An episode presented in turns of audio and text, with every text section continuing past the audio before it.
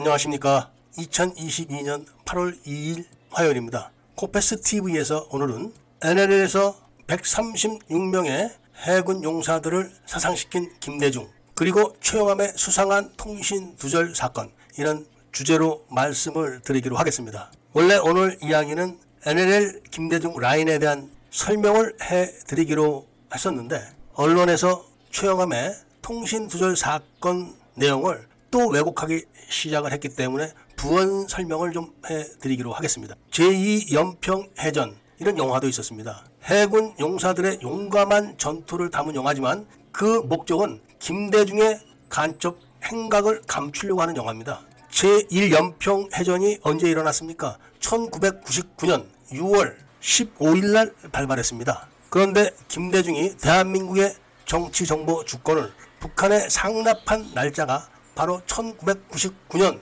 6월 1일부터 10일 사이입니다. 1999년 5월 29일 이종찬 국정원장이 공작 실패로 잘리고 2대 국정원장으로 청주회 출신인 천용택이 임명됩니다. 취임식을 하는 날 중국에 파견된 국정원 요원들로부터 급한 연락이 옵니다. 중국 정보부가 중국 내에서 압력을 하는 국정원 요원 30여 명을 전부 구속시켰다. 이런 내용입니다. 그러니까 천용택은 취임식을 하면서 아무 내용도 모르고 날벼락을 맞은 거죠. 취임식이 끝나고 사정 설명을 브리핑을 받고 즉시 중국으로 날아가서 중국 정보부로 들어갑니다. 중국 정보부에 찾아간 천용택 국정원장은 그날부터 6월 11일까지 열흘간 머물면서 협상을 합니다. 이거를 동아일보나 당시 언론들에서는 신동아 같은데 따로 보도를 하지만 다 거짓말입니다. 언론들의 보도는 심양에 있는 대한항공 부지점장으로 있는 국정원 요원이 구속돼 가지고 천용택 국정원장이 중국 정보부를 방문을 했고 중국 정보부는 국정원 요원들이 중국에서 다 철수하지 않으면은 이 구속된 국정원 요원을 석방하지 않겠다. 그러니까 천용택 당신이 중국에서 압력하는 국정원 요원들을 다 데리고 가라. 그래야지 석방시켜주겠다. 이렇게 보도를 하지만 이게 날조입니다. 중국 정보부는 이미 김대중이 중국에서 북한 경찰을 강제로 안기부로 납치해서 고문을 한 사건을 잘 알고 있습니다. 그 비밀을 쥐고 대한민국을 먹기 위해서 4개월을 작전을 짠 겁니다. 그래서 그런 납치 공작을 했던 이종찬이가 잘리고 그 수습을 하기 위해서 천용택 국정원장이 취임한 날 D-Day를 잡고 작전을 실행한 거죠. 왜 언론사는 거짓 보도를 했냐면은 김대중이 대한민국 정치 정보 주권을 상납한 것을 감추기 위해서 그런 겁니다. 바로 고종 황제가 일본의 외교권을 넘긴 거하고 똑같은 일이 김대중 때 벌어진 겁니다. 고종 황제는 외교권을 넘겼지만 김대중은 대한민국 정치를 통제하는 정치정보 주권을 넘긴 겁니다. 이거를 숨기려고 30여 명의 국정원 직원들이 다 체포된 거를 한 명만 체포됐다. 이렇게 축소를 해가지고 중국서 압력하는 국정원 요원들을 다 데리고 나오는 걸 조건으로 해서 중국이 풀어줬다. 이렇게 축소한 겁니다. 중국이 전 세계를 상대로 하는 막강한 정보부를 갖고 있는데 대한민국을 쥐고 흔들 수 있는 극비 정보를 입수해놓고 그런 식으로 해결하겠습니까? 간략하게 설명을 더 해드린다면 이 사건이 들통난 게 흑금성 재판에서 들통난 겁니다. 흑금성 재판에서 중국에서 압력하던 국정원 요원들 30여 명이 몽땅 다 체포됐다는 진술이 재판 과정에서 나온 겁니다. 물론 저는 사전에 제보를 받아서 알고 있었지만 증거가 바로 국, 흑금성 재판에서 나온 진술입니다. 왜 이 말씀을 드리느냐? 천용택이 귀국한 날이 6월 10일입니다. 그리고 제1연평 해전이 일어난 날이 6월 15일입니다. 그리고 중국 정보부가 북한 경찰 최인수를 고문을 해가지고 다 내막을 알아낸 다음에 북한으로 압송시킨 거는 3월입니다. 그러니까 중국 정보부는 북한에 우리가 작전할 때까지는 행동하지 마라 이렇게 지시를 내린 겁니다. 그러니까 김정일이 참모들과 연구에 연구를 해가지고 꾸민 게 제1연평 해전입니다. 피해는 보되 최소한의 인명 피해만 내게 작전을 짜라 이렇게 한 거죠. 그렇게 해놓고 피해를 본 다음에 즉각 김대중에게 통보를 해가지고 북한으로 들어와라 이렇게 연락을 한 겁니다. 죄를 진 김대중은 아 이 내용을 이미 북한도 알고 있구나 딱 감을 잡은 겁니다. 그래서 북한이 뭘 어떻게 요구할지를 모르기 때문에 지금 유명한 김경재 전 의원을 공식적인 특사로 파견합니다. 북한이 내게 요구하는 게 뭔지 좀 알아와라 이런 거죠. 그래놓고 또 뒤로 국정원 차장을 보내가지고 시키는 건 다 하겠다 이런 약속을 하죠. 그래서 작게 5027도 그때 주는 겁니다. 그때. 그리고 현대 그룹을 통해서 15억 달러를 몰래 보냅니다. 그때가 IMF 때입니다. 금반지 걷고 남의 가정 다 파괴시키고 이렇게 했으면서 그때 15억 달러를 몰래 김정일 손에 쥐어준 겁니다.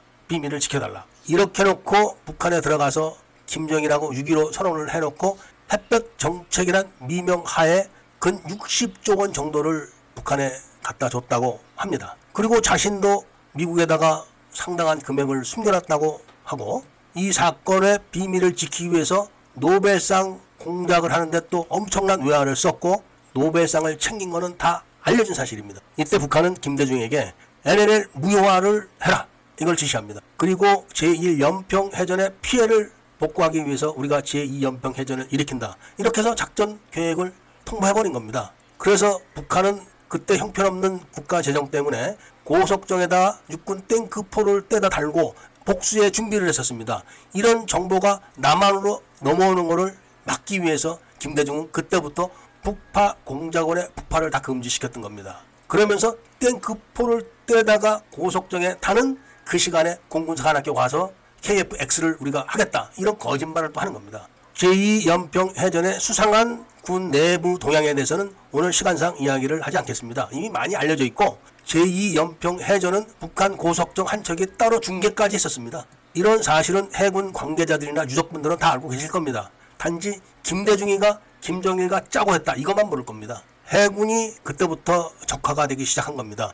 김대중 때 설계가 들어간 이순신급 구축함 그러니까 마지막 함인 최영함이 얼마 전에 3시간 동안 통신이 두절됐다고 합니다. 군함이 3시간 동안 통신이 두절됐다. 이거는 이미 격침으로 판정이 나는 겁니다. 굉장히 중대한 사건인데 해군에서는 태풍 때문에 대피를 했는데 대피 지역이 유성통신의 음영 지역이라 통신 담당자가 그걸 몰랐다. 그래서 개인 실수다. 이렇게 지금 발표를 했습니다. 이 부분을 제가 설명을 드리겠습니다.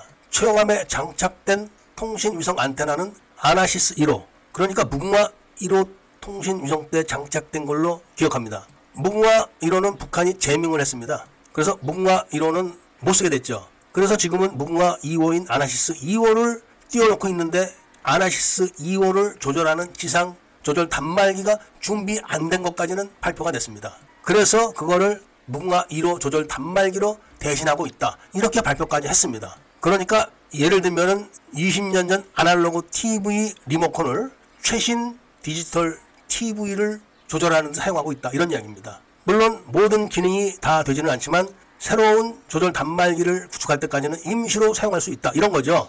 온오프 기능 정도는 될 겁니다. 발사한 통신 위성의 가격이 5천억이 넘습니다. 5천억을 공중에 띄워놓고 지금 놀고 있는 겁니다.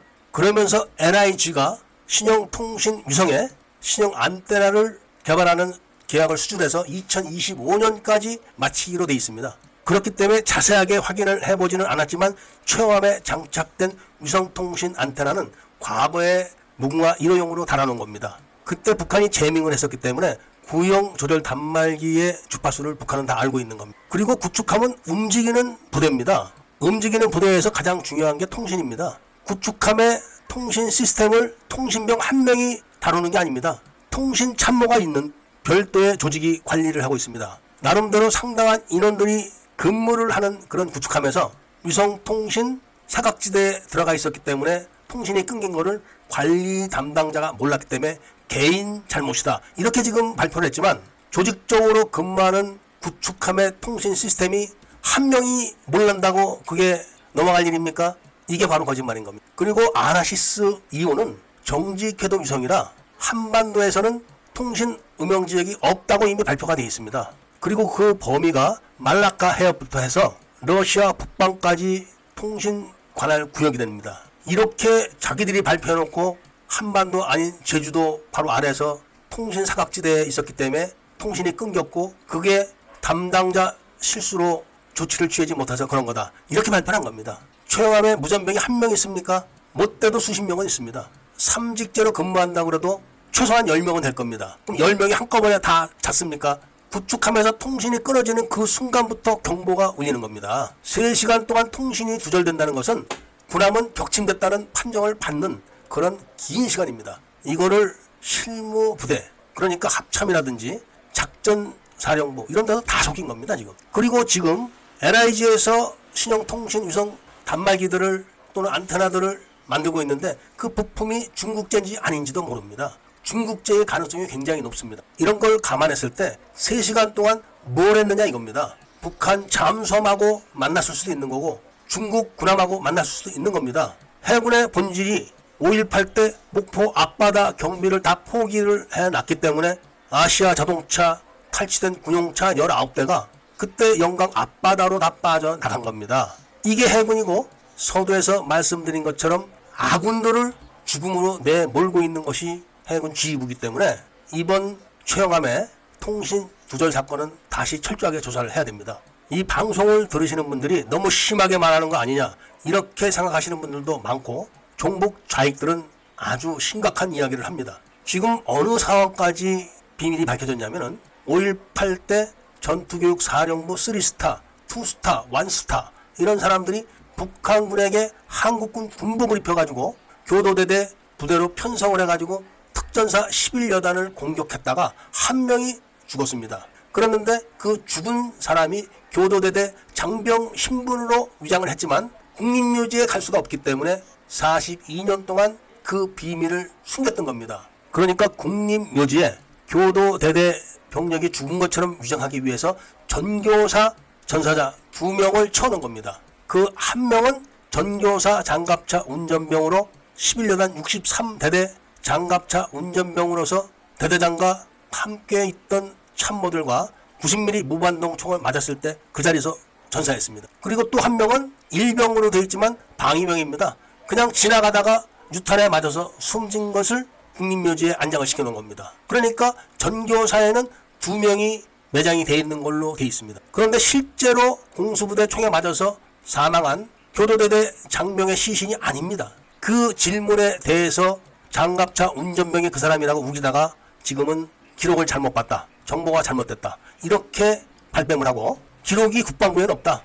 다 넘겼으니까 5.18 진상조사위원회에 가서 확인해라. 이렇게까지 지금 진행된 상황입니다. 국군 장병이 전투를 하다가 전사하면은 국립묘지에 안장되는 게 대한민국 법입니다. 그때는 무조건입니다.